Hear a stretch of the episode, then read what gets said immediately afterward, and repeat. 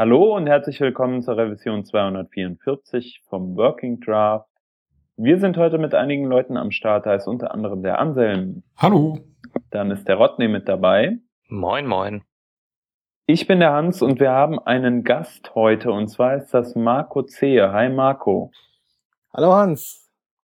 Du warst ja schon öfter mal bei uns im Podcast und äh, der ein oder andere kennt dich wahrscheinlich auch so aus den Welten des Internets. Äh, trotzdem würde ich dich bitten, beschreib doch mal ganz kurz, was machst du, wer bist du?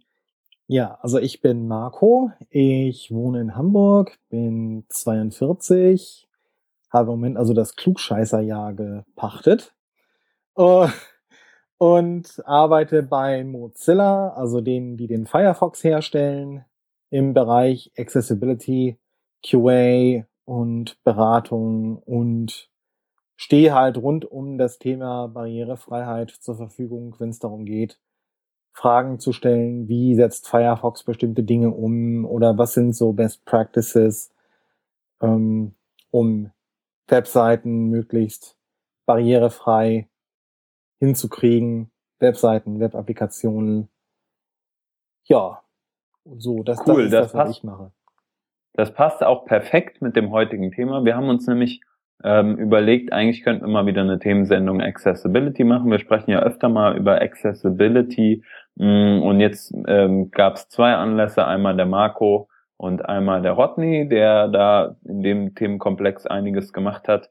Ähm, dazu aber später mehr. Äh, wir haben uns jetzt erst in der äh, in der Vorbesprechung beziehungsweise auch schon im äh, im Vorkontakt mit dir, Marco, ähm, gedacht, beziehungsweise du hast dir gedacht, du könntest ja mal ein bisschen darüber berichten, wie du eigentlich dein äh, Smartphone verwendest. Und zwar verwendest du ein iPhone. Genau. Ähm, wenn ich das richtig auf dem Schirm habe, und zwar ein ganz neues 6S Plus sogar. Und äh, da gibt's ja zum Beispiel diese neue Funktionalität von diesem 3D-Touch ähm, und noch so ein paar andere Sachen. Äh, und du wolltest da einfach mal so ein bisschen beschreiben, was du eigentlich, wie du eigentlich dieses Phone verwendest, weil das für uns ja oft ähm, ein bisschen schwierig äh, ist, da, da das, das zu verstehen. Äh, vielleicht mh, hm, zum Kontext noch, ich weiß nicht, ob wir das erwähnt haben, aber du, das müsste man vielleicht vorab sagen, du bist blind. Richtig.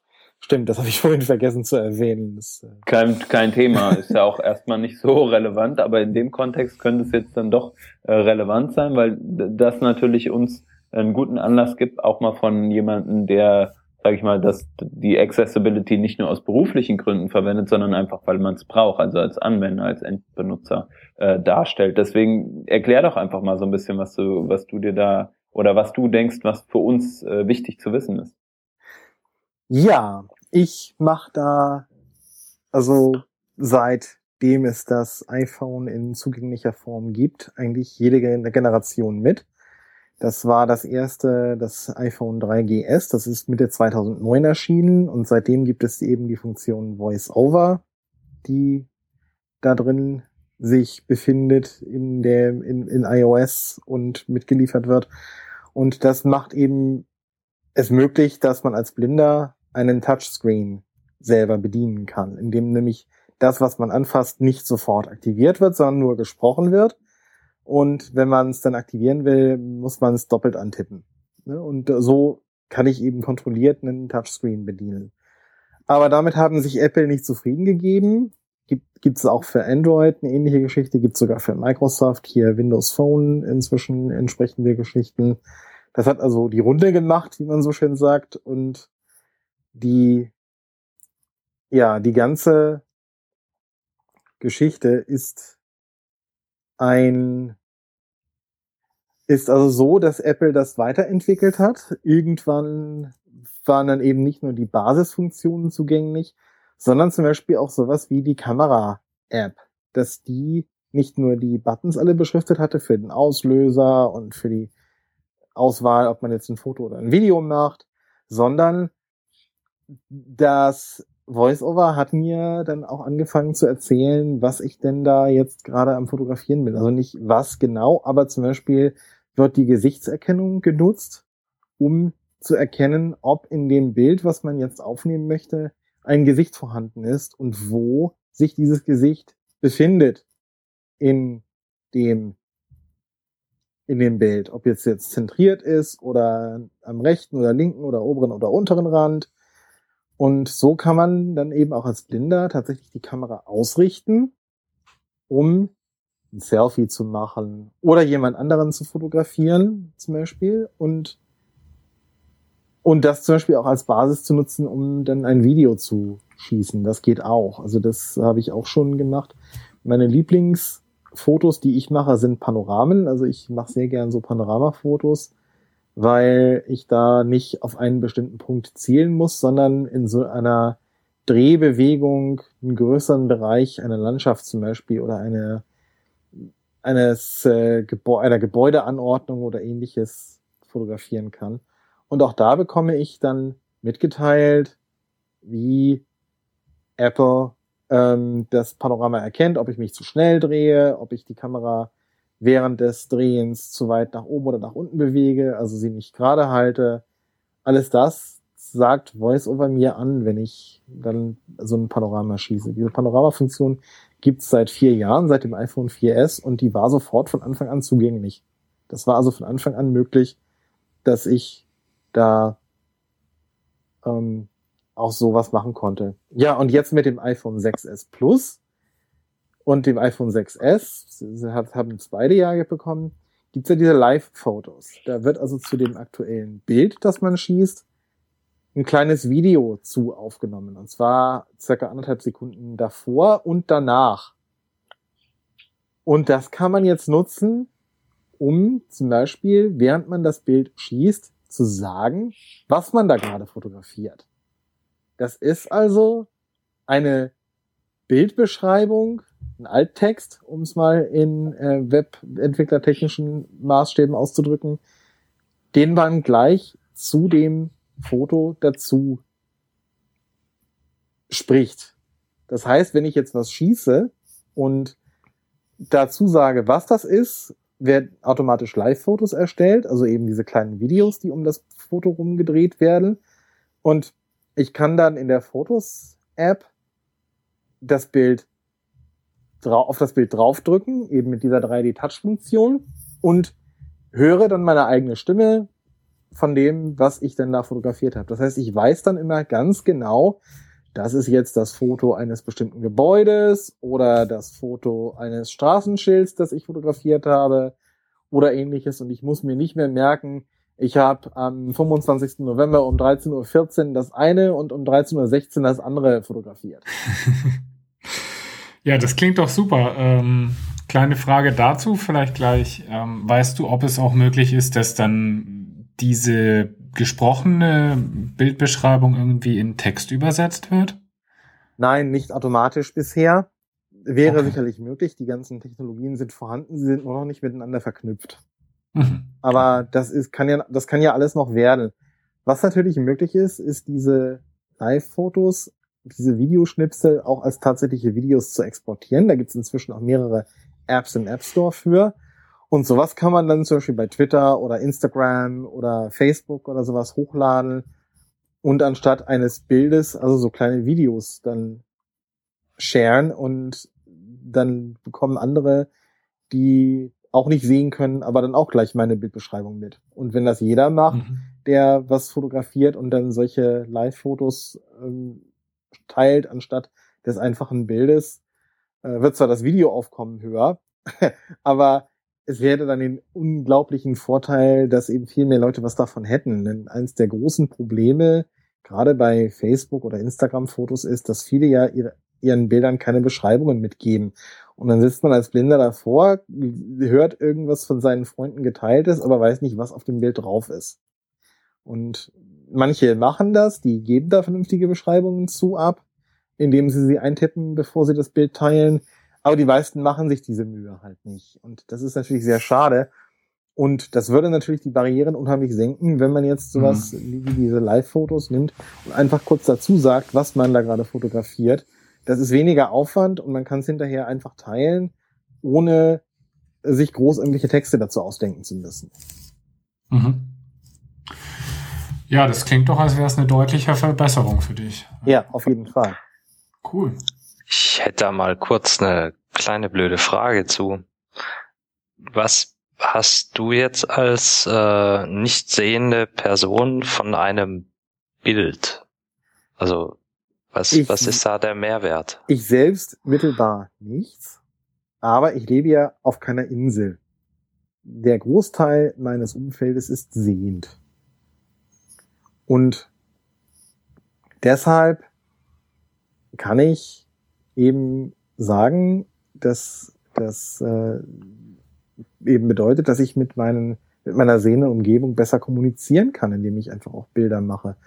Oder eben weiß, bestimmte Momente sind als Bild festgehalten und andere können sie sich dann nochmal anschauen. Oder ich kann zum Beispiel Bilder von meinen Katzen wie wir ja seit ein paar Monaten haben, auch mal meinen Kollegen zeigen, wenn ich irgendwo unterwegs bin, die sich dafür interessieren oder oder ähnliches. Also das das ist eben so, ich lebe ja ich bin zwar blind, aber lebe eben nicht auf einer Insel, wo es nur Blinde gibt, sondern ich lebe in einer Welt mit überwiegend sehender Bevölkerung und möchte da eben auch dementsprechend dran teilhaben und teilnehmen und da äh, gibt mir eben das Arbeiten mit Bildern eine Möglichkeit dazu.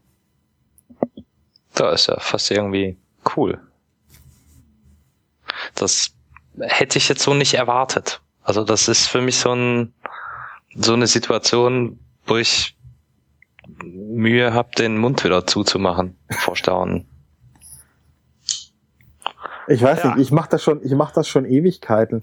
Ich habe das auch schon häufiger gemacht, dass ähm, als ich noch alleine gelebt habe, dass ich zum Beispiel irgendwelche Lebensmittel oder sowas fotografiert habe, klassisches Beispiel, eine Milchtüte. Die ist offen und ich kann das Ablaufdatum nicht lesen. Was mache ich?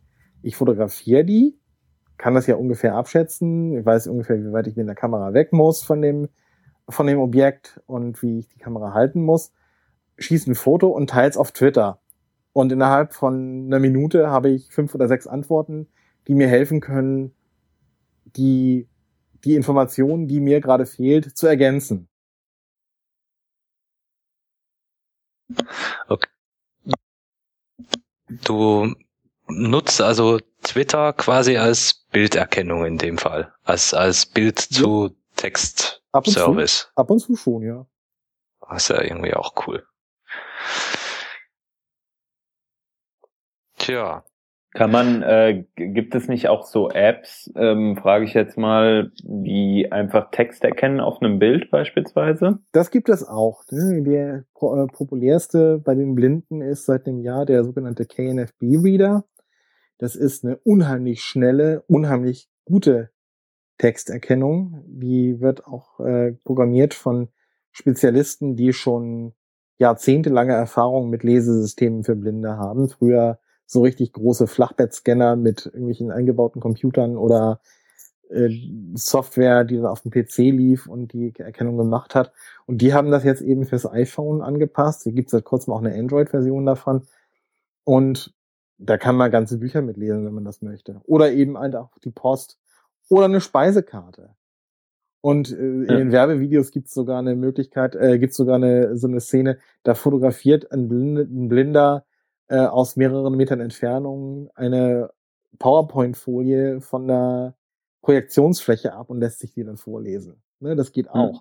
Also das sind so Dinge, die inzwischen funktionieren damit und mit dem iPhone und das ist eben auch inzwischen wirklich hat genug Power, um solche Dinge leisten zu können. Und das ist eben eine unheimliche Erleichterung, wenn ich einfach in einem Restaurant sitze, mir die Speisekarte vornehme, halt das iPhone 30 Zentimeter über die Papierfläche, drück auf den Knopf und zwei, drei Sekunden später liest er mir weitgehend fehlerfrei vor, welche Speisen es da gibt. Also das ist schon ziemlich irre. Es erleichtert ja vor allem auch das Leben. Ne? Also ich meine, du brauchst, ähm, hast vielleicht äh, damals, als es das noch nicht gab, ähm, vielleicht noch öfter die Hilfe von Fremden benötigt. Auf jeden Fall. Mm, und und ich könnte mir halt vorstellen, dass durch sowas halt man da äh, autarker agieren kann. Ja. Sofern man das natürlich möchte. Ich meine, das hat auch seine Vorteile, natürlich mit Menschen da zu kommunizieren, aber äh, ich denke einfach im, im Allgemeinen ist es etwas, was, was halt äh, für dich das Leben einfacher macht. Auf jeden Fall. Das ist ja auch wahrscheinlich der Grund, warum du das, das Ganze nutzt. Ja. Äh, wie ist das denn generell so mit von Navigation her, wenn du jetzt beispielsweise, ähm, sei mal, ja gut, äh, zum Einkaufen ist es wahrscheinlich, äh, da, da wirst du ja wahrscheinlich auch schon viel, also aus Gewohnheit her einfach kennen. Ja. Ähm, und du bist ja wahrscheinlich auch extrem viel schneller als wir jetzt im Begreifen von solchen Dingen oder im, im Verarbeiten von solchen Dingen wie jetzt einen Weg oder äh, ähm, sowas. Aber hilft da so eine Navigation am Smartphone auch? Unbedingt. Ich erinnere mich an eine Begebenheit letztes Jahr in Düsseldorf. Da war ich auf dem Weg zur Warm-up-Geschichte von der Beyond Tellerrand Mhm. Ähm, die fand in Düsseldorf in der Garage Bilk statt. Da haben wir uns, glaube ich, sogar persönlich auch getroffen. Und mhm. ähm, ich bin mit der Straßenbahn war es, glaube ich, bis zu der Station gefahren, wo das war. Und dann habe ich halt geguckt, wo ist die Garage und in welche Richtung muss ich gehen. Und da hatte ich dann eben eine Software, die mir die Richtung gesagt hat, von wegen das Ziel befindet sich in südlicher Richtung auf drei Uhr oder sowas. Das heißt, ich wusste, es liegt irgendwo vor mir, weil ich mich in Richtung Süden gedreht hatte und auf der anderen Straßenseite, weil drei Uhr rechts von mir war. Ne? Und ich war auf der linken Straßenseite. Das heißt, ich mhm. wusste, ich muss da irgendwie dann rübergehen über die Straße, wusste auch, da ist am Ende, der, äh, am Ende der Straße eine Kreuzung mit der Ampel und dann irgendwie noch ein Stück weiter. Gut, äh, das Ganze wurde dann in dem Moment etwas äh, abgekürzt, als mir der Herr Kaspers entgegenkam und mich einsammelte.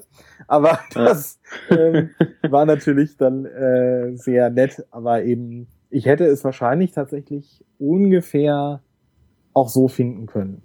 Mhm. Ja, das ist inzwischen tatsächlich möglich. Also auch in mir eigentlich fremden Umgebungen mich zurechtfinden. Es gibt ja Apps für die ganzen Nahverkehrsverbünde, wie man wohin kommt Ne, und äh, eben auch dann eben weiter wirklich so eine gen relativ genaue Straßennavigation. Dank der Limitation von GPS ist sie natürlich nicht punktgenau, also nicht auf einen Meter genau immer, aber auch für Fußgänger inzwischen doch ziemlich gut. Das hört sich ja echt gut an. Ja, also Smartphone übersetzt reale Welt, so dass man auch als nicht sehende Person damit interagieren kann. Das ist ziemlich cool. Aber wie sieht's denn in dieser digitalen Welt für dich aus? Wenn wir mal die Brücke zurück ins Web schlagen zu unserem zweiten Thema. Ähm, ich sag's mal so, das kommt immer sehr darauf an. Und zwar kommt es sehr darauf an, ähm, wie, ähm, wie man da, wie, auf welche Webseiten man stößt. Also das Web an sich war ja mal geplant als semantische, strukturierte Geschichte. Und es gab am Anfang auch überwiegend sehr semantische Elemente. Und irgendwann kam irgendjemand auf die Idee, dass man schneller vorankommen möchte mit dem, was das Web kann, als es die Standards Leute fertig gekriegt haben, weil die eben immer alles bis ins kleinste Detail diskutieren müssen. Und so kam irgendjemand auf die Idee, dass man zum Beispiel so relativ unsemantische Elemente wie Divs und Spans äh, klickbar machen kann und damit und mit CSS und so weiter ganz viele schöne, schön aussehende Dinge baut.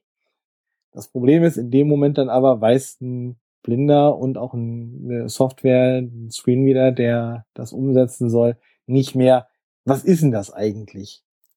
Was der Herr Autor oder die Frau Autorin da darstellen möchte.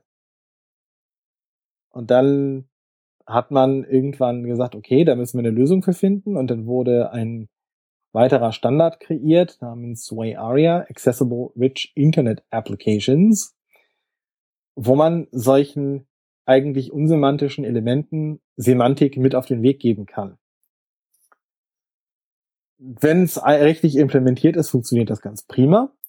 Man muss dann aber eben nicht nur Semantik berücksichtigen, sondern auch zum Beispiel sowas wie äh, Tastaturbedienbarkeit und Fokusmanagement, weil das eben auch von diesen unsemantischen Elementen nicht automatisch mitgegeben wird.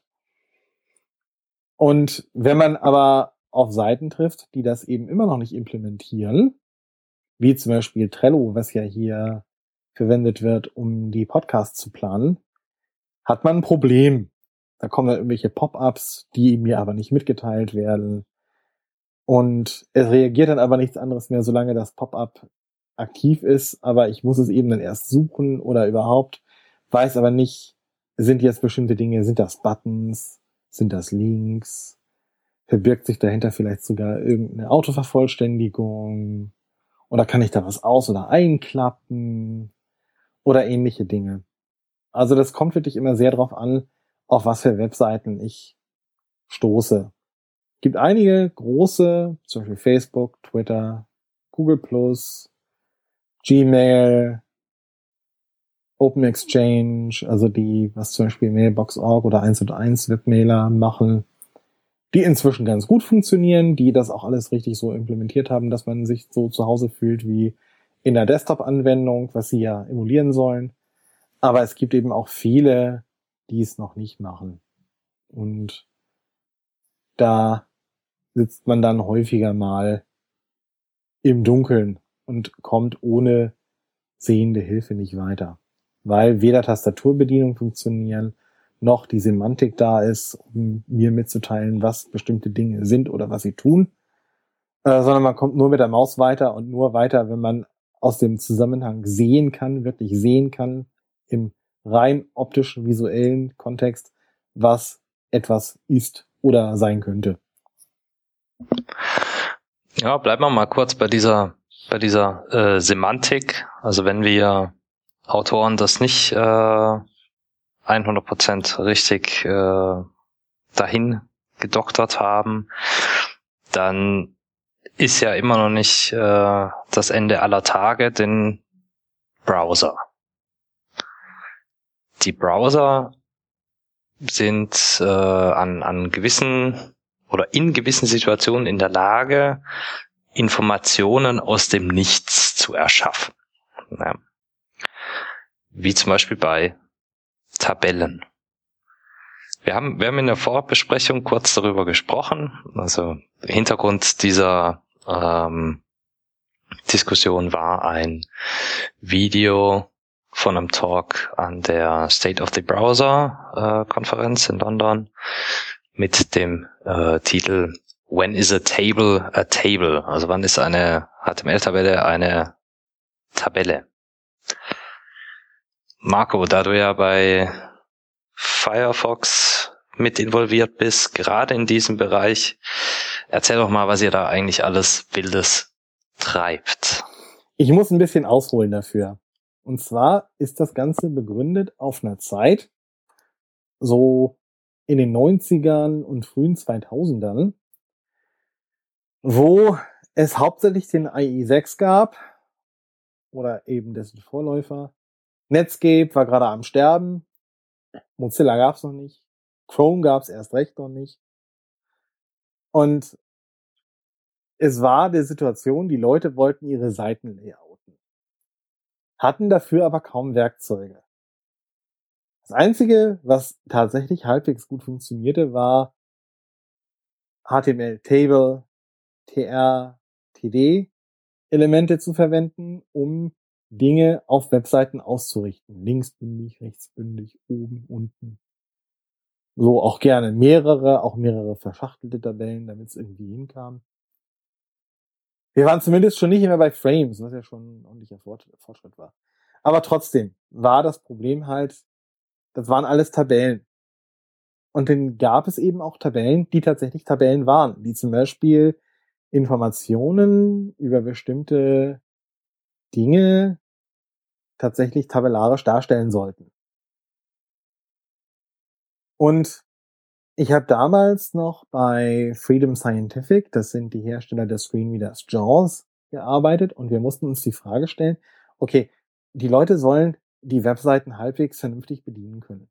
Das können sie aber nicht, wenn wir ihnen zu jedem Layout-Krempel, der auf so einer Seite passiert, mitteilen, dass sie sich gerade in Spalte 25 und Zeile 150 befinden weil die Layout-Tabelle das eben gerade mal so hingebaut hat.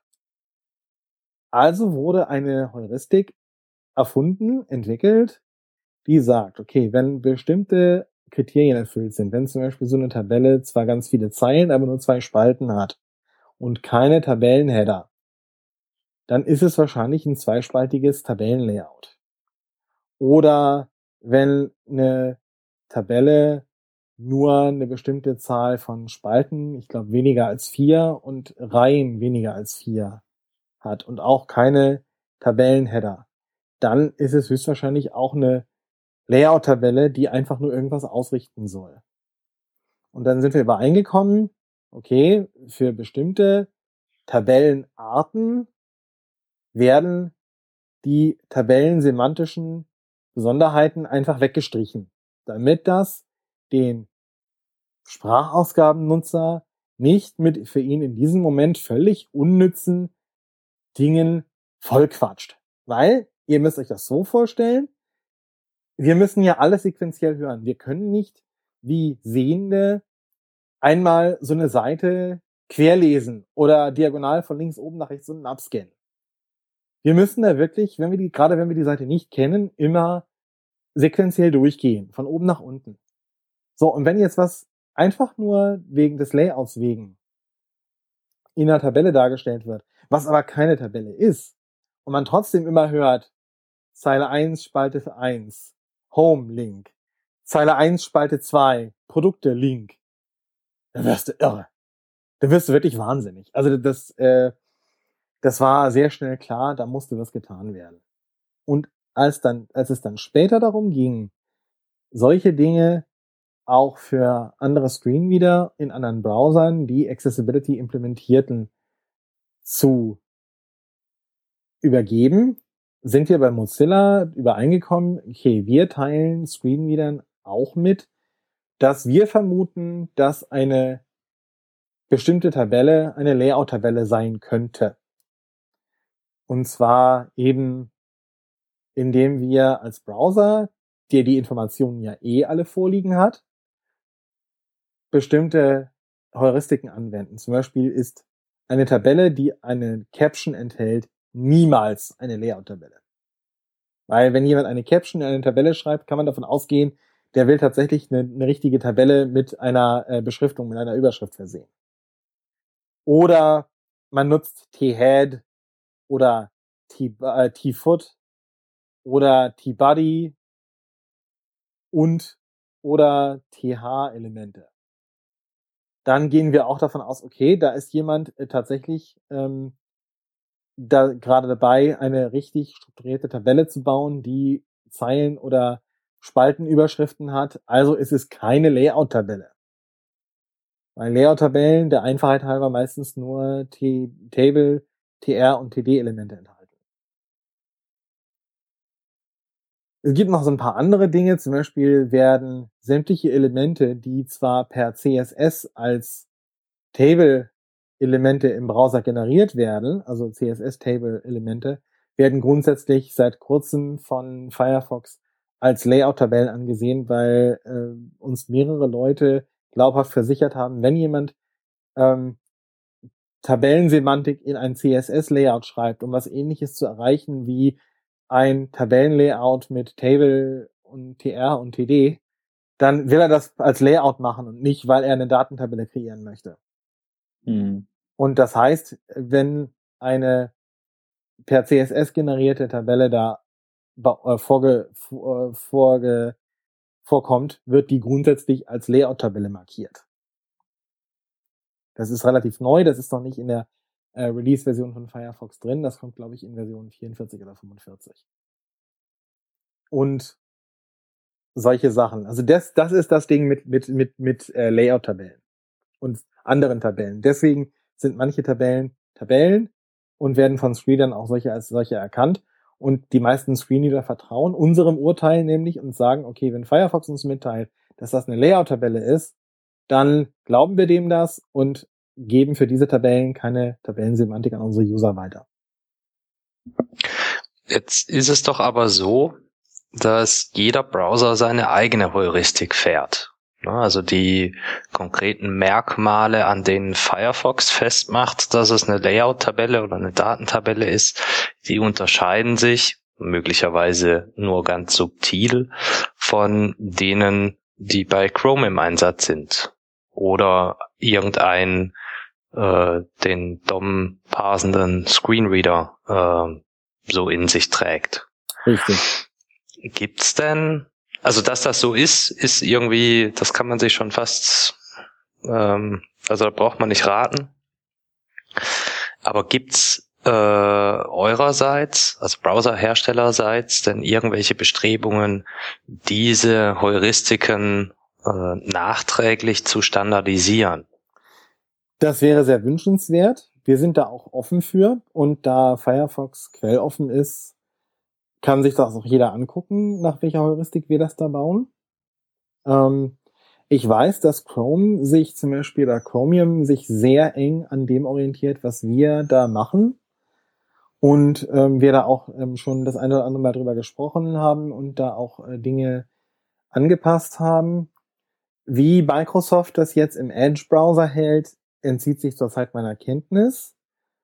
Und wie ähm, Safari WebKit das hält, ich weiß, dass sie das auch machen. Ähm, ob sich das sehr stark an uns orientiert, ähm, weiß ich nicht. Auf jeden Fall wäre es sehr wünschenswert, wenn wir da zu einem einheitlichen äh, Modus operandi kämen, weil je interoperabler, desto besser für Webautoren und desto ja weniger Probleme gibt es für euch, äh, solche Sachen richtig zu implementieren und damit für uns äh, ordentlich zugängliche Webseiten zu bauen. Also wir sind dafür offen. Es gibt auch immer wieder mehr Diskussionen. Es gibt auch immer wieder mal so äh, Fragen und Anregungen in die eine oder andere Richtung. Und ich hoffe mal, dass dieser neue, offenere Geist bei Microsoft sich da jetzt auch in der Form niederschlägt, dass die Interesse daran haben, das äh, zu vereinheitlichen und das so zu standardisieren und eben Apple WebKit, WebKit ist ja auch Open Source, äh, dass das da auch so entsprechend ist. Wir sind da natürlich auch immer für Vorschläge offen. Wie gesagt, das mit diesen, mit diesen Layout, ähm, per CSS generierten Layout-Semantiken. Ähm, das kam zustande, weil wir darauf angesprochen wurden, wir haben das nicht gemacht, andere haben es gemacht. Und da haben wir dann gesagt, ja, okay, das ist sinnvoll, da, da gleichen wir uns an.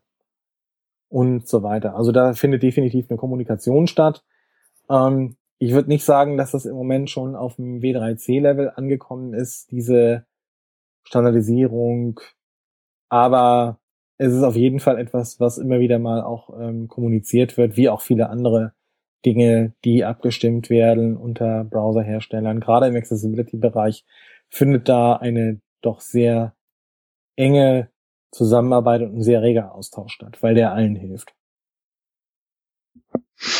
Würdest du sagen, dass dieser Austausch eher zwischen den Browserherstellern passiert oder eher im öffentlichen Raum? Das ist eine öffentlich, also wir haben da eine Mailingliste, die, das ist eine Google Group, die ist öffentlich äh, einsehbar.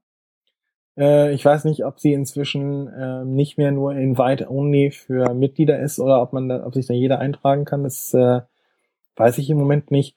Aber es ist auf jeden Fall etwas, weil das ja bis auf Edge äh, alles Open Source Projekte sind, ähm, zumindest im Kern, äh, findet das durchaus im, in der, im, im offenen statt. Ja, also das ist nichts, was wir irgendwo hinter verschlossenen Türen irgendwo auskümmeln.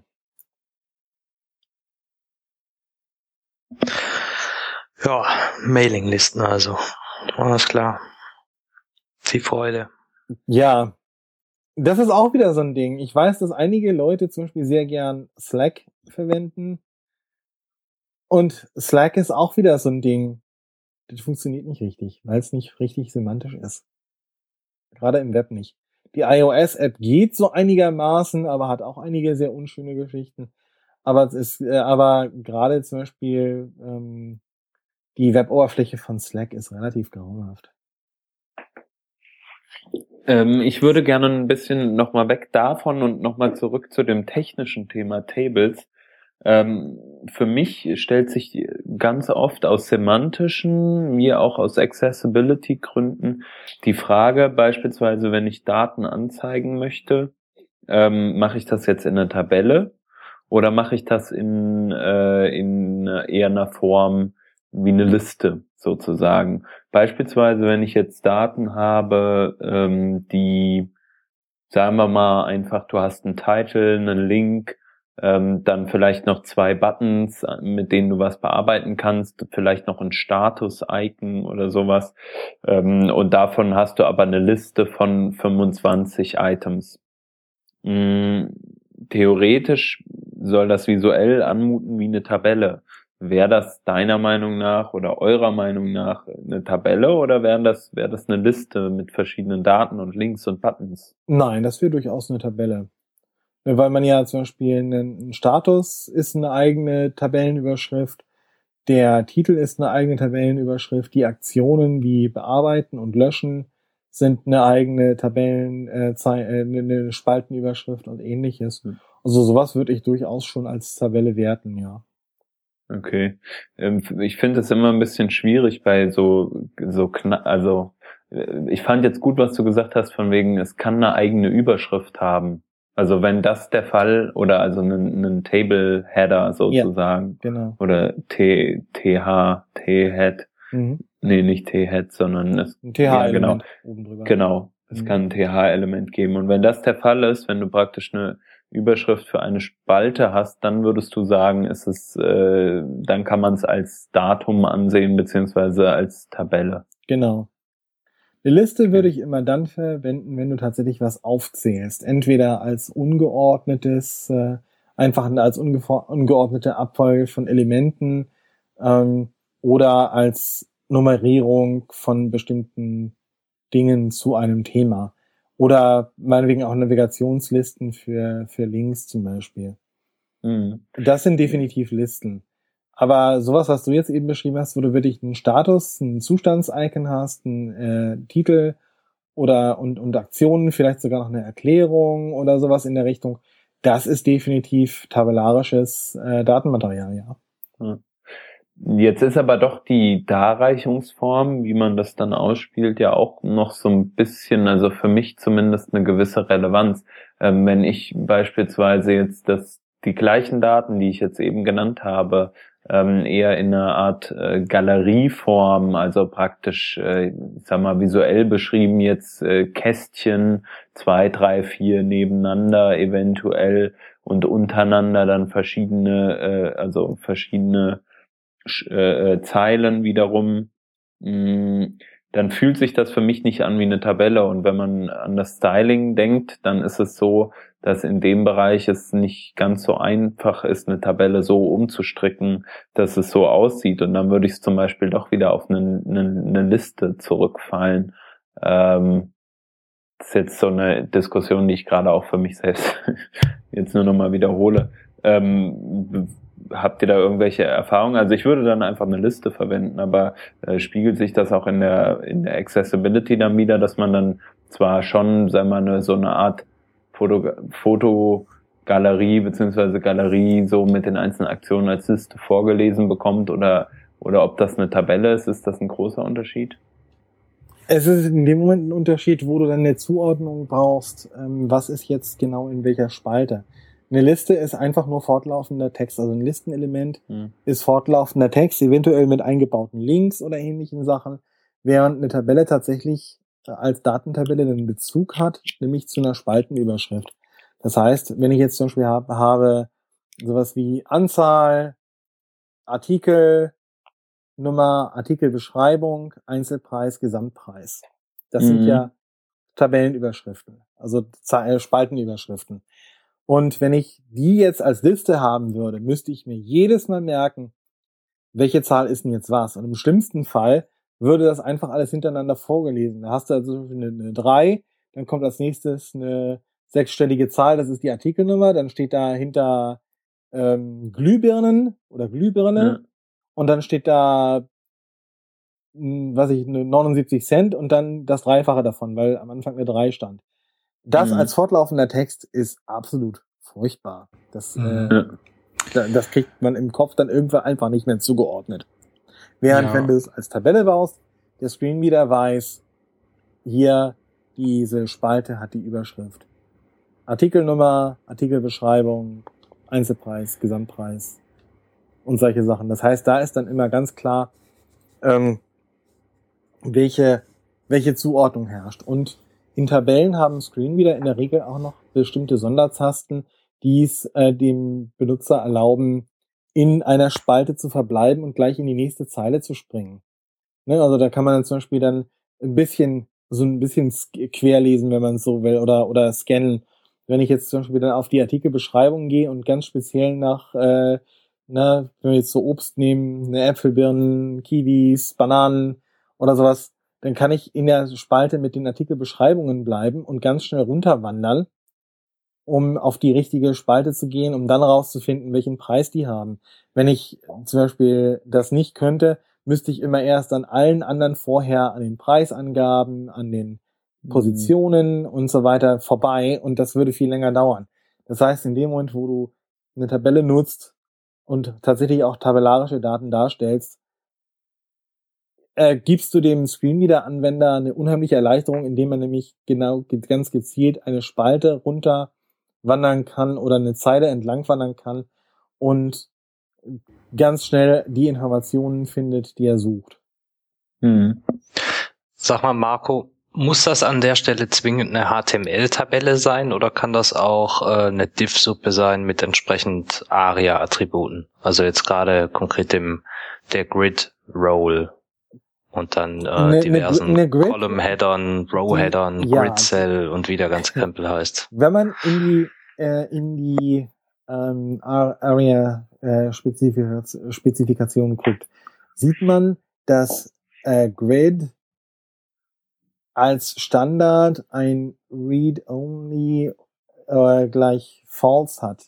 Das heißt, ähm, Grids sind in ARIA zwar auf Tabellen gemappt, aber es wird davon ausgegangen, dass wenn jemand Diffs äh, verwendet, um eine Tabelle darzustellen, dass er das machen will, weil er die editieren möchte. Das heißt, ähm, man muss immer ganz genau gucken, welche Standardattribute werden angenommen für bestimmte ähm, ARIA-Rollen. Und da ist es bei Grids tatsächlich so, dass da angenommen wird, das sind keine nur lesbaren Tabellen, sondern das sind Tabellen, die interaktiv sind, die bearbeitet werden sollen. Quasi so, ein, so, eine Art Mini-Excel. Und da muss man eben ganz genau gucken. Und, ähm, ne, und dann gibt's ja auch noch sowas wie, wie Tree Grid oder sowas. Das sind dann tatsächlich so, so Baumhierarchien, ähnlich wie in, in der, in der Listen, in der, hier Listenansicht beim, im Finder von Apple, wo man Ordner ausklappen kann und ähnliches, aber wo man eben auch die Datumsangaben hat und die Größe und solche Sachen. Also, ähm, man kann Tabellen auch als ARIA-Grids darstellen, aber die allererste Regel beim Verwenden von ARIA lautet ja, nutze es nie, wenn du es nicht musst. Nutze es nur, wenn du es unbedingt musst und wenn du es nicht anders äh, semantisch mit nativen HTML-Elementen darstellen kannst. Ja, äh, wäre jetzt tatsächlich dieser äh, responsive Web Design äh, Kram. Ich kann eine Tabelle nicht immer als Tabelle ähm, darstellen. Also auf dem Desktop habe ich ja sehr viel mehr Platz in der Breite. Da kann ich eine Tabelle äh, mit fünf, sechs, sieben Spalten ohne Probleme darstellen, aber auf dem Telefon müsste ich die Daten irgendwie umsortieren. Und äh, wenn man für solche Aktionen einfach nur per CSS etwas machen kann, dann ist das äh, ja äh, Also- deutlich einfacher, als das komplette DOM zu mutieren. Also es geht. Ähm, du musst halt nur aufpassen, ähm, äh, wenn du wenn du es zum Beispiel auf einem auf einem auf einem Phone äh, irgendwie schmaler machst mit dem CSS, dann stimmen ja dann die Spalten und Zeilenzuordnungen im Zweifelsfall nicht mehr so.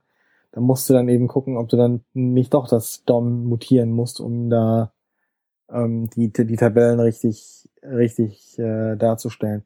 Also du kannst das mit ARIA machen, du musst halt nur gucken, äh, was sind die Standardattribute zum Beispiel für ARIA Read Only und solche Sachen und musst es entsprechend anpassen, dass du sagst, okay, das ist tatsächlich nur eine, eine Read-Only-Tabelle, eine Tabelle, die nur äh, konsumiert werden soll und da musst du dann eben dementsprechend aufpassen. Also machen kannst du es schon.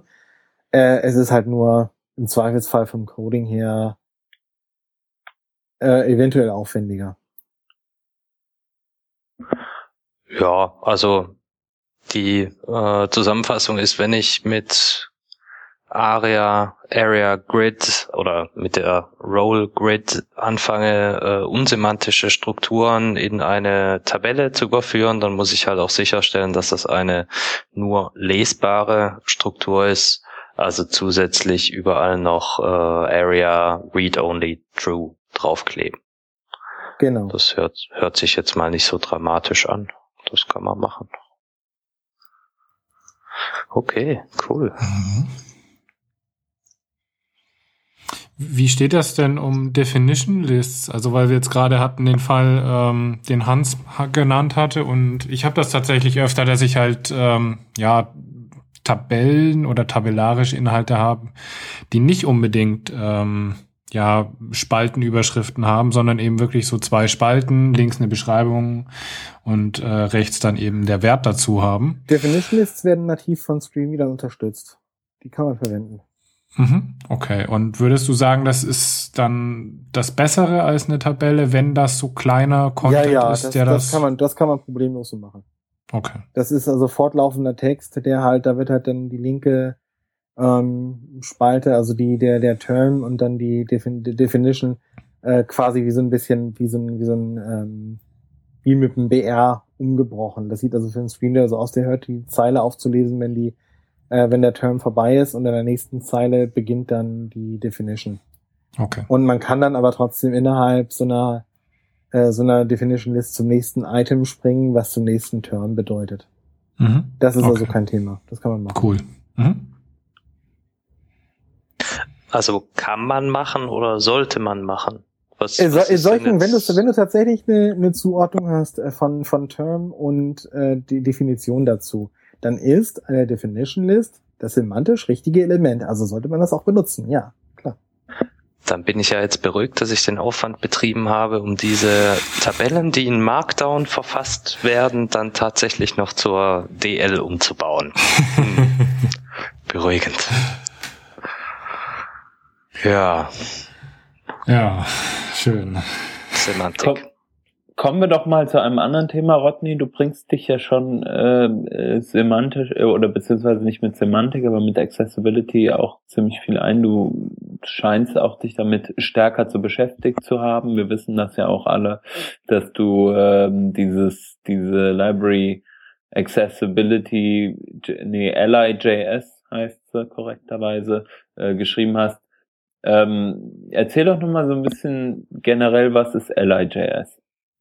Das kann ich gern machen, aber bevor ich das mache, muss ich nochmal den großen Disclaimer bringen. Ich bin kein Accessibility-Experte oder irgendwas in der Richtung. Ne? Ich habe von dem Thema ausgesprochen wenig Ahnung dafür, dass ich eine Bibliothek darüber geschrieben habe. Dafür, wie auch immer.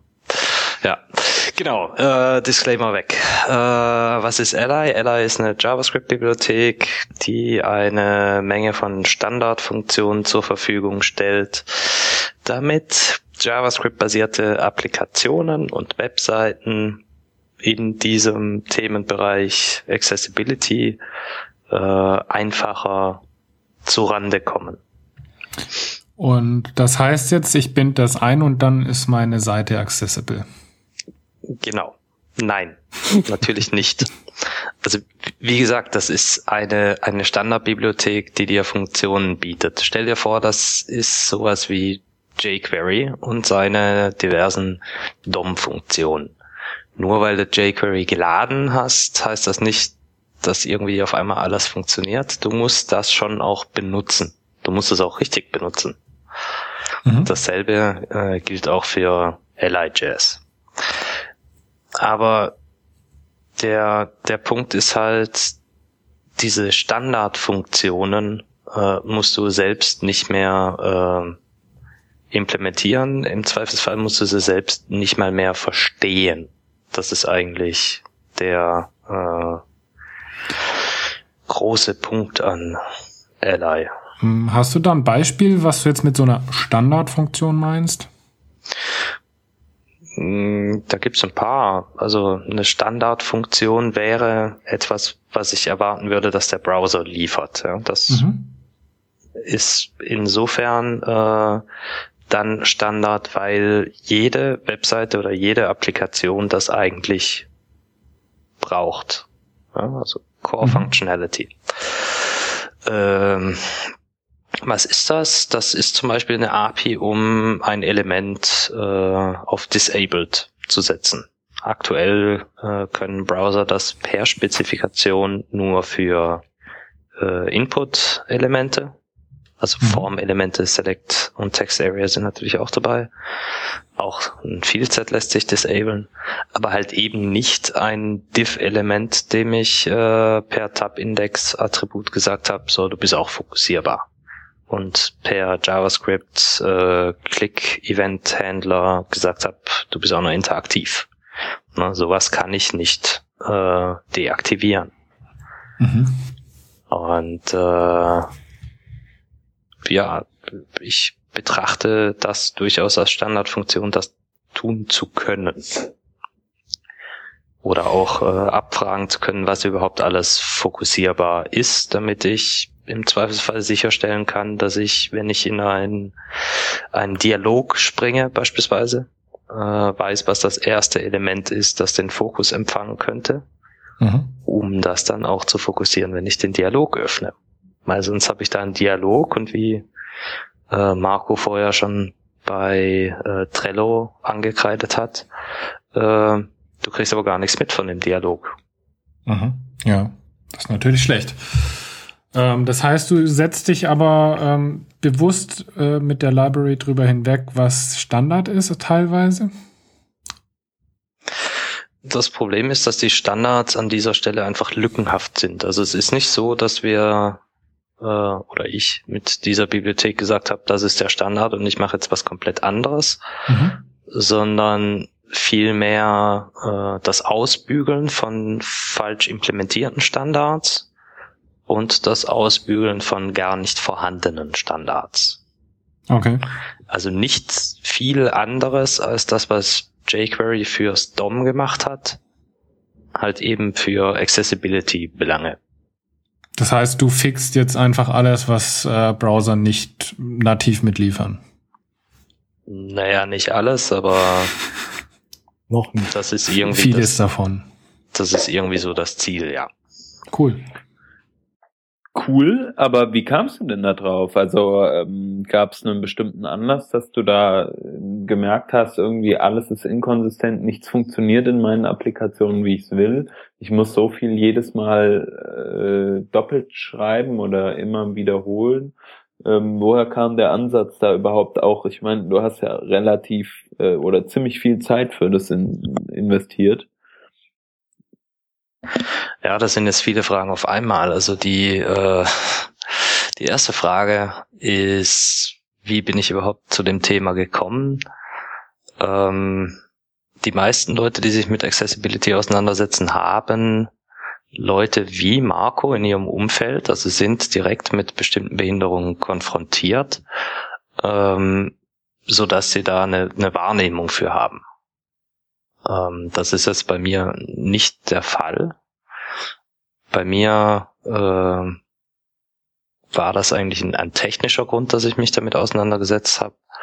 Und zwar war das Hayden Pickering, der an einer Frontiers Conference letztes Jahr äh, die These vorbrachte, dass wir uns gar nicht drum streiten brauchen, äh, ob es jetzt äh, is disabled oder äh, JS disabled oder irgendwie was anderes, was BEM jetzt vorschreibt, an Klassennamen heißt, wenn wir doch schon einen Standard haben, der Applikations ähm, und Struktur beschreibt, nämlich in dem Fall ARIA. also bis, bis zu diesem Vortrag war ARIA für mich halt auch so ein, ja, das brauche ich halt für Accessibility und Accessibility will keiner. Äh, also habe ich es mir nicht angeguckt. In dem Vortrag habe ich verstanden, dass mir das hilft, bessere Applikationen zu schreiben, weil ich einen weiteren Standard benutze, statt mir irgendwelche Klassennamen auszudenken oder irgendwas in der Richtung potenziell Inkonsistentes zu bauen. Und äh, wollte das, wie wenn ich, wie wenn ich halt was mache, richtig machen. Und äh, stolperte da rein. So, das ist die erste Frage. Die zweite Frage, warum eine Bibliothek schreiben? Ja, naja, das sind alles Standardsachen. Ne? Also so ein Element disablen, wie ich gerade eben gesagt habe, das sind Standardfunktionen. Das hat nichts in meiner Applikation zu suchen. Würdest du dich in deiner Applikation, in deiner Webseite um äh, die gleichen Themen kümmern, bräuchtest du genau dieselben Funktionen.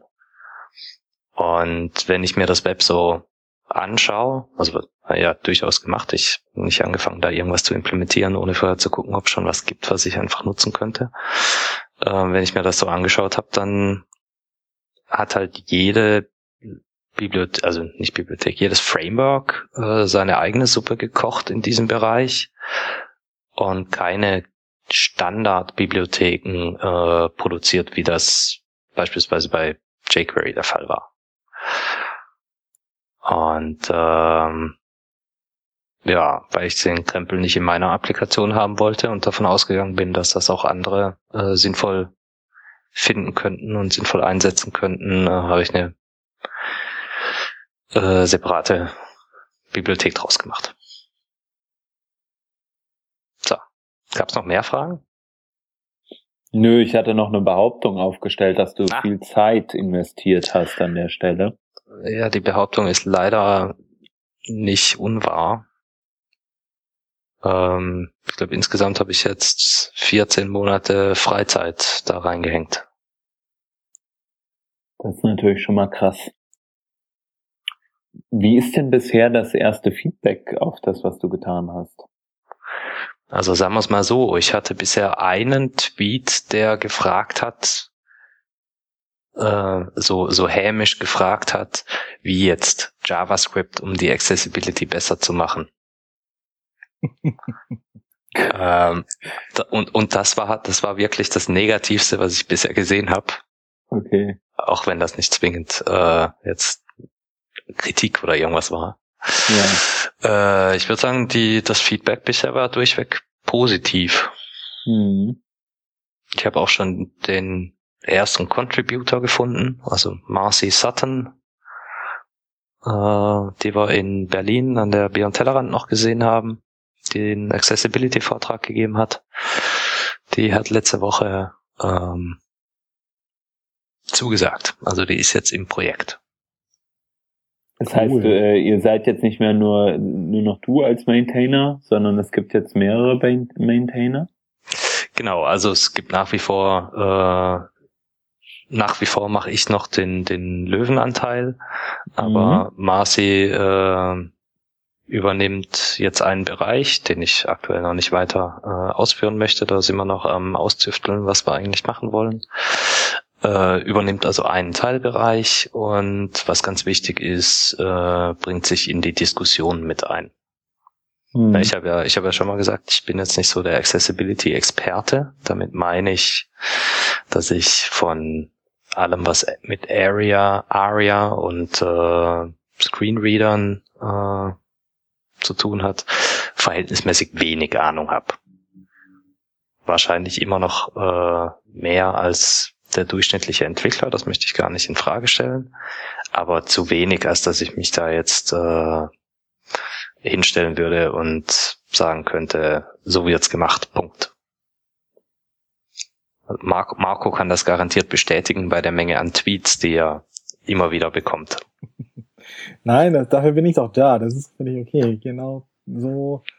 Ähm, das ist ja ein Teil dessen, was ich so als meine Aufgabe betrachte, zu helfen, dass andere eben das Thema verstehen und wenn da so eine Bibliothek wie bei dir jetzt bei rauskommt, die ganz vielen hilft, bedeutet das, dass eben das Web durch das Verwenden dieser Bibliotheken deutliches Stück äh, zugänglicher für ganz viele Leute wird. Und das ist eben so ein Bereich, wo ich helfen kann. Ich habe da Erfahrungen mit. Ich habe früher, wie gesagt, bei einem Screen-Reader-Hersteller gearbeitet, arbeite jetzt bei einem Browser-Hersteller und bin selbst Anwender. Und warum soll ich da mein Wissen, meine Erfahrung und auch meine Vorstellung von dem, wie etwas vielleicht am besten funktionieren könnte, nicht teilen und das äh, dadurch dann helfen, dass allgemein das Web zugänglicher wird. Das ist gar keine Frage. Natürlich sollst du das tun und das würde ich auch gerne in Zukunft äh, weiter in Anspruch nehmen. Unbedingt, klar, logisch. Gerne. Ja, aber genau das ist auch der Grund, warum Ally aktuell relativ wenig mit äh, ARIA macht. Also schon ein bisschen was an Komfortfunktionen, aber noch lange nicht das, was wir eigentlich alles machen wollen, sondern sich aktuell primär um Fokus äh, Management äh, und Basic Keyboard Navigation äh, kümmert.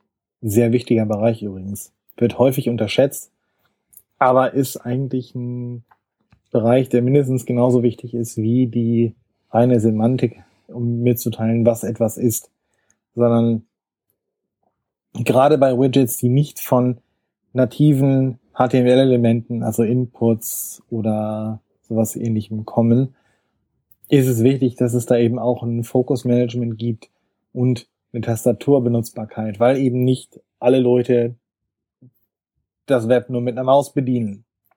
Und zum Beispiel im Beispiel Dialog, wenn so ein Dialog aufgeht, ist es wichtig, dass der Fokus reingeht, automatisch.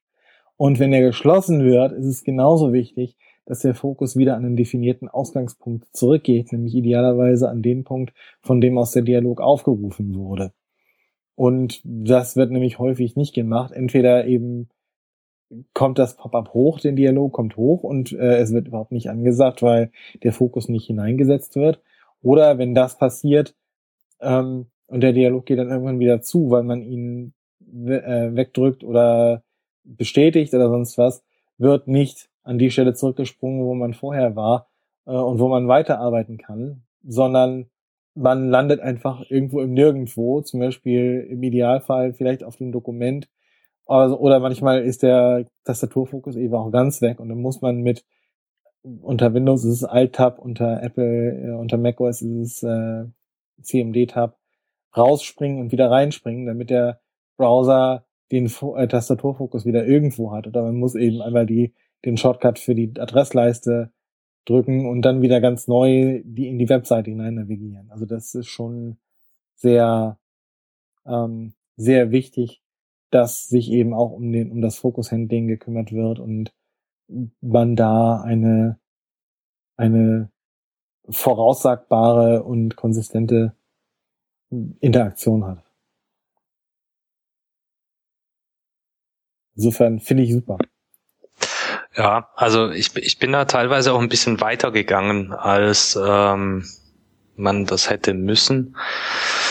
Ähm, gerade gerade diese Dialoggeschichte, äh, wenn man verhindern muss, dass du per Tab ein anderes Element anfokussieren kannst, also ein Element, das nicht im Dialog ist.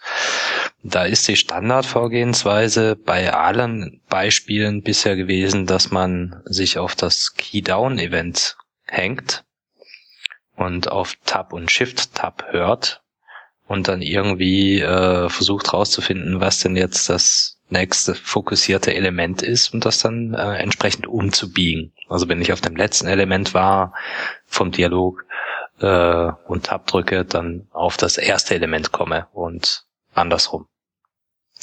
Und dieses, dieser Eingriff in die Browser-Funktionalität, also das, was der Browser von sich aus tut, sowas, sowas geht mir immer auf den Zeiger, insofern wir das eigentlich nur kaputt machen können. Also habe ich nach einem Weg gesucht, um das nicht tun zu müssen. Und die Antwort darauf war, relativ einfach. Ähm, stell halt sicher, dass nichts anderes mehr fokussierbar ist auf der Seite. dann kann auch ein Tab und ein Shift-Tab nichts anderes als das, was im Dialog ist, anfokussieren. Ähm, warum, warum, also ich, ich weiß nach wie vor nicht, ob das nur so eine richtig grandiose Idee ist. Ich finde sie klasse, ich finde sie toll. Äh, mal gucken, ob andere das auch so sehen. Wenn die Idee bestätigt wird, frage ich mich, warum sowas halt bisher noch nicht gemacht wurde. Also irgendwie wird halt immer so komischer Kram weiter kopiert und weiter gelötet.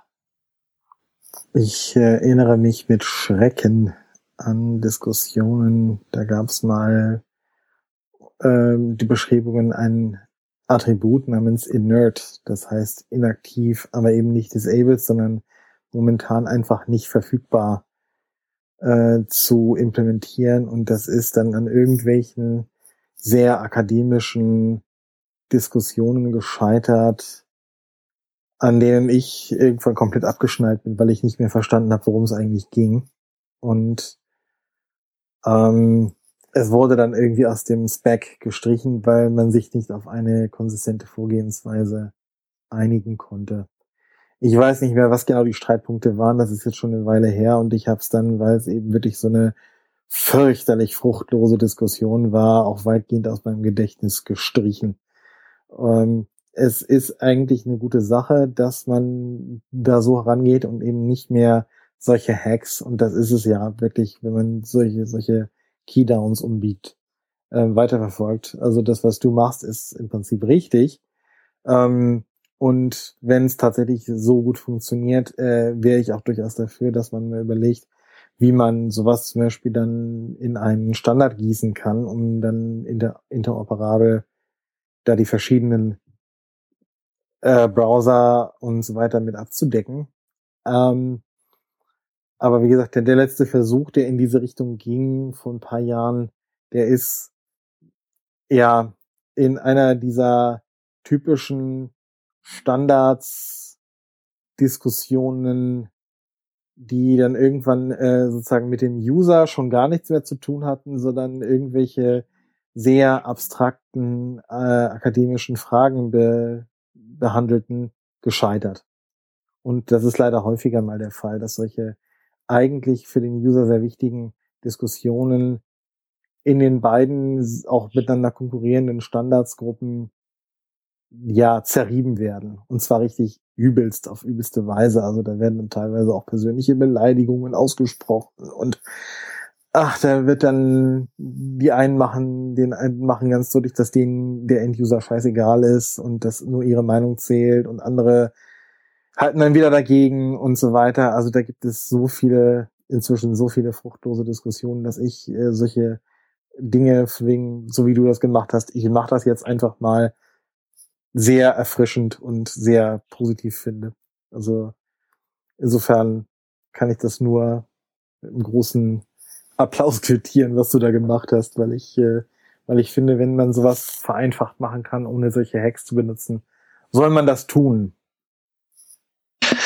Äh, danke für die Blumen. Ich muss mir jetzt aber gerade noch selber das Bein stellen. Also die, die ganze Miete war das noch nicht. Ähm, natürlich hat diese Disabled Geschichte statt den, den Tab äh, per Keydown Event äh, umzubiegen, eine Diskussion ausgelöst ähm, um ein Problem, nämlich dass man jetzt aus dem Dialog in das Browser UI tabben konnte.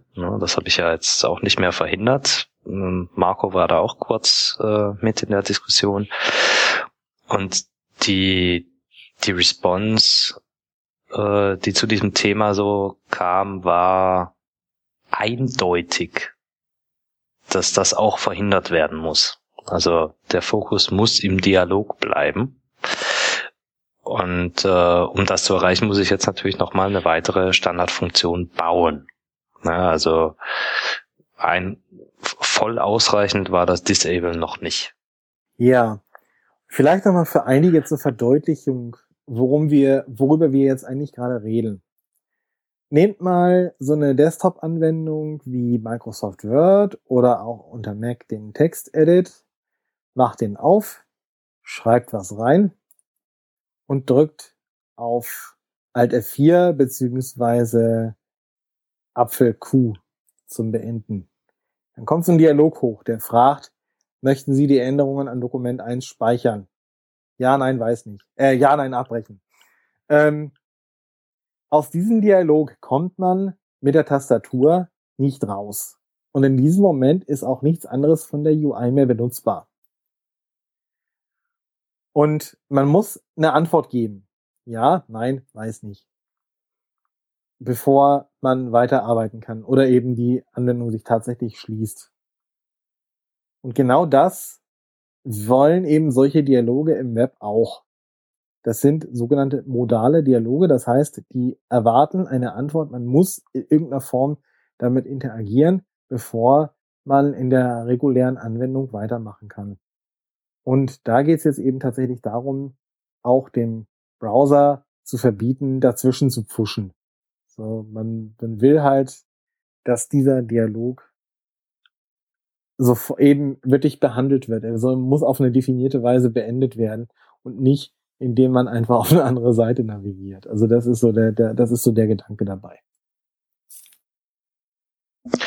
Genau. Und von meiner Perspektive aus sind das halt alles so Themen, die kommen erst auf, wenn andere Leute anfangen, deinen Kram zu benutzen. Mhm. Weil, also ich persönlich hatte das ja als Vorteil interpretiert, dass man äh, jetzt in den in, ins Browser UI tappen konnte. Äh, ja, ist es wohl nicht. Also zumindest nicht für die Leute, die das müssen. Ich weiß nicht, ob ich das jetzt richtig verstanden habe, aber wir haben ja sowas ähnliches, wenn ich ähm, hier eine Basic Authentication habe auf einer Seite, dann kriege ich ja so einen vom Browser aus einen Modal aufgezeigt, ähm, dass ich meine Daten eingeben soll. Und ähm, da ist es beim Chrome zum Beispiel so, der macht das halt für die Seite und ich kann halt in der Seite nichts machen, aber ich kann zu einem anderen Tab springen. Und bei Firefox ist es so, dass ich ähm, tatsächlich gar nichts mehr machen kann in meinem Browser, weil ich erstmal die Zugangsdaten für diese Seite angeben muss, bevor ich überhaupt irgendwas an Firefox wieder machen kann.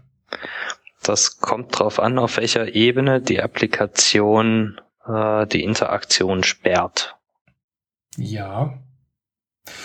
Ähm, naja, aber also von meinem Verständnis her finde ich das extrem störend bei Firefox, weil vielleicht möchte ich halt gerade meine Daten nicht eingeben, vielleicht möchte ich die Daten aus meiner ähm, Browser-Extension holen, was auch immer.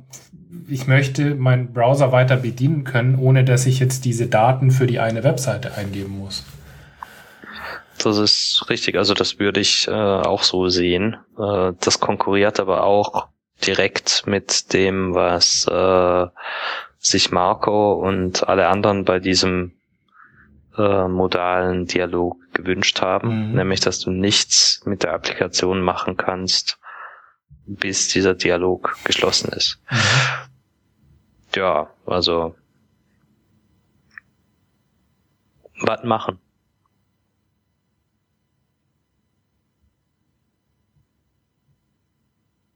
Also ich sag mal so, ich kann äh, Anselms Wunsch durchaus ähm, verstehen. Und ähm, das Problem ist halt immer in so einem Moment die, die Art, wie, wie sowas dann ähm, weiter behandelt wird. Also ich könnte ja zum Beispiel so eine Web-Applikation furchtbar durcheinander bringen, indem ich in dieser Adressleiste dann was angebe, was nicht, ähm, wo, wo ich dann einfach an woanders hin navigiere. Zum Beispiel diesen typischen Zurück-Button drück oder sowas dann in der Richtung. Und mhm. ähm, wenn, ne, wenn man dann eben damit nicht rechnet, kann es in, sol in solchen Anwendungen, gerade wenn es dann auch um datensensitive Geschichten geht, zu unvorhersehbaren äh, Geschichten führen. Auf der anderen Seite kann ich es aber auch verstehen, wenn man sagt, ich möchte wenigstens auf einen anderen Tab wechseln können, weil ich da zum Beispiel mhm. Daten habe, die ich dann per Copy and Paste eben in dieses Dialogfeld einfügen möchte.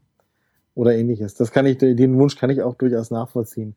Da müsste man vielleicht dann tatsächlich nochmal drüber reden, wie es, ähm, äh, wie das weitergeht, ob man auf der Ebene dann bestimmte Dinge erlauben oder eben nicht erlauben kann. Das ist, das sind hier durchaus zwei konkurrierende Ansätze, das sehe ich äh, definitiv.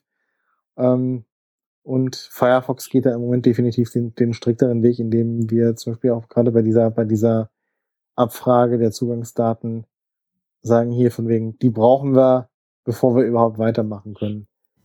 Mhm. Ja, wenn man jetzt die Daten in, ähm, in, in Firefox gespeichert hat, könnte es sein, dass man eben, dass man die eben schon ausgefüllt bekommt. Bei Extensions wie One Password gibt's dann ein Problem. Das sehe ich durchaus mhm. auch als Problem an. Das, ja. Äh, das ist richtig. Gibt okay. noch einen, also einen, einen letzten Punkt und dann würde ich sagen, schließen wir die Diskussion. Mhm. Äh, respektive tragen sie wann anders aus. Ähm, das Ganze lässt sich nicht konsistent umsetzen. Ja, also gerade wenn man jetzt das iPhone mit VoiceOver betrachtet, die Screenreader haben teilweise einen eigenen Fokus, den sogenannten virtuellen Fokus. Und der hat mit dem Fokus, den wir jetzt in, in der Webseite kennen, ne, wo wir mit Doppelpunkt Fokus äh, per CSS auch einen anderen Style setzen können, etc., nichts zu tun. Ne? Dieser virtuelle Fokus, der folgt zwar dem äh, Applikationsfokus, aber abseits davon äh, lässt er sich nicht auslesen und auch nicht weiter beeinflussen. Und auf dem iPhone hat das jetzt, äh, also ist mir zumindest keine technische ähm, Vorgehensweise bekannt, um zu verhindern, dass wenn VoiceOver aktiv ist, ich nicht auf die äh, Browser-Navigation am unteren oder oberen Bildschirmrand komme.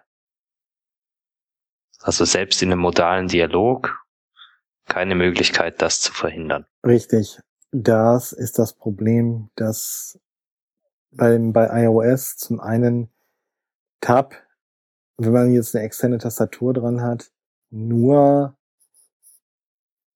zwischen Inputs wechselt, und zwar auch nur zwischen Inputs, in denen man, die man Text eingeben kann.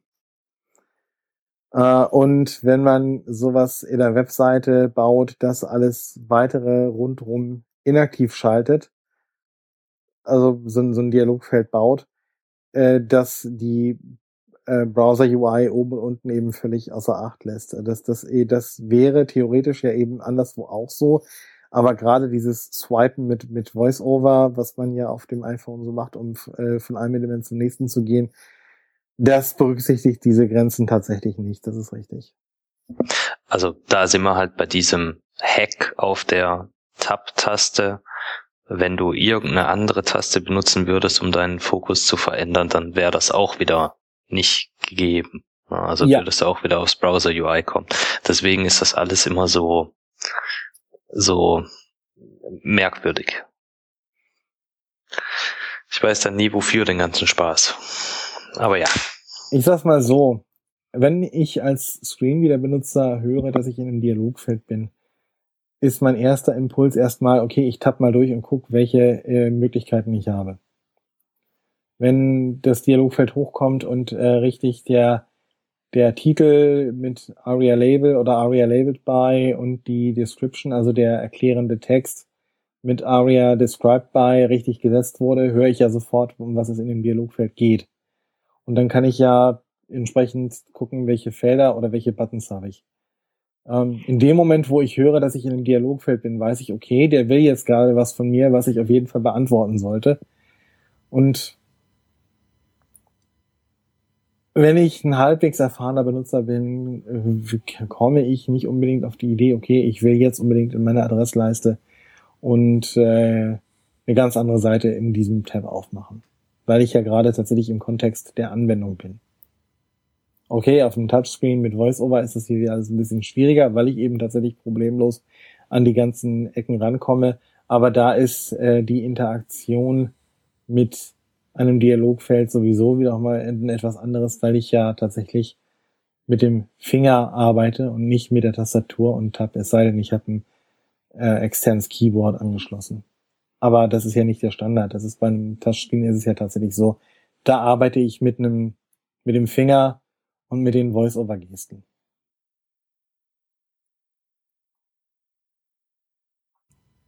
Jo. Ja, gut. Haben wir lang gesprochen. Äh, vielleicht abschließend. Ähm, hat einer oder beide noch einen Tipp, was man als Webentwickler in ganz, ganz wenigen Minuten umsetzen sollte, kann, damit eine Anwendung besser zugänglich ist?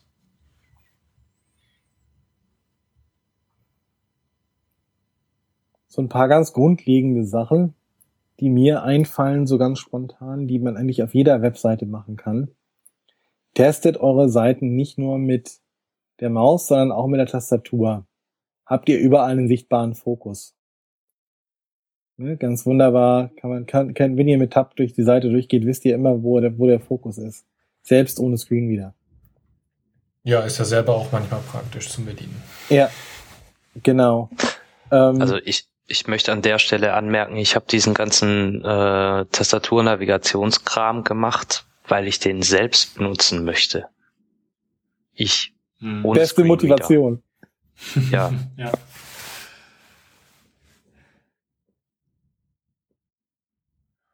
Und noch so einen praktischen Tipp, wenn man jetzt sagt, irgendwie man möchte gerne äh, jetzt in den nächsten, man hat eine Stunde Zeit und kann irgendwas in Richtung Accessibility tun, was macht man? Außer testen natürlich, klar, aber ähm, gibt es irgendwas? Grafiken, das Alt-Attribut verpassen, entweder mit einem beschreibenden Text, wenn es eine wichtige Grafik ist, oder mit einem zwei aufeinanderfolgenden Anführungszeichen, wenn es eine rein dekorative Grafik ist, hilft unglaublich. Ähm, also selbst, du sagst, Entschuldigung, selbst leeres Alt ist besser als kein Alt. Ja, unbedingt. Bei kein Alt versucht ein Screenreader von sich aus über das Source-Attribut oder andere Möglichkeiten noch zu, er zu erraten, was eine Grafik sein könnte. Ein leeres Alt, also Alt gleich Anführungszeichen, Anführungszeichen, bedeutet ganz explizit, dies ist eine dekorative Grafik, ignoriere sie. Ja, cool. Mhm. Ähm, checkt eure Kontraste. Ne?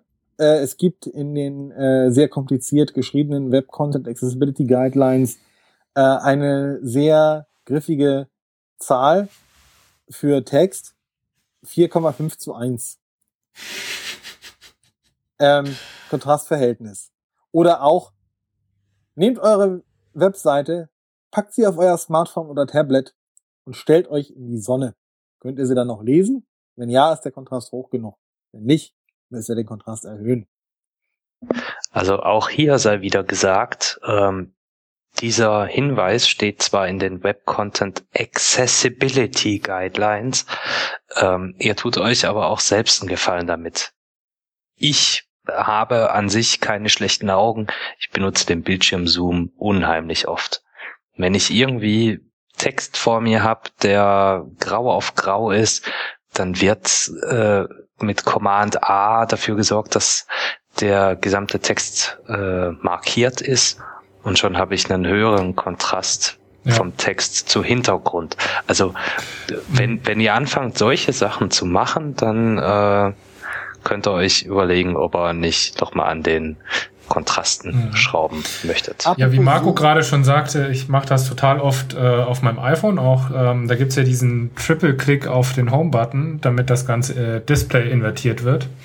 Und wenn eben die Sonne scheint, dann finde ich das extrem hilfreich, weil ich dadurch halt viel besser dann eben kontrastarme Texte lesen kann. Ja. Apropos Zoom. Schaltet auf Webseiten per CSS nicht die Pinch-to-Zoom-Funktion ab. Arbeitet ja. mit Web äh, mit, mit Layouts, die es erlauben, dass man äh, mit durch das Auseinanderziehen zweier Finger den Inhalt vergrößern kann. Gerade auf äh, Smartphones, wo der Text teilweise sehr klein ist.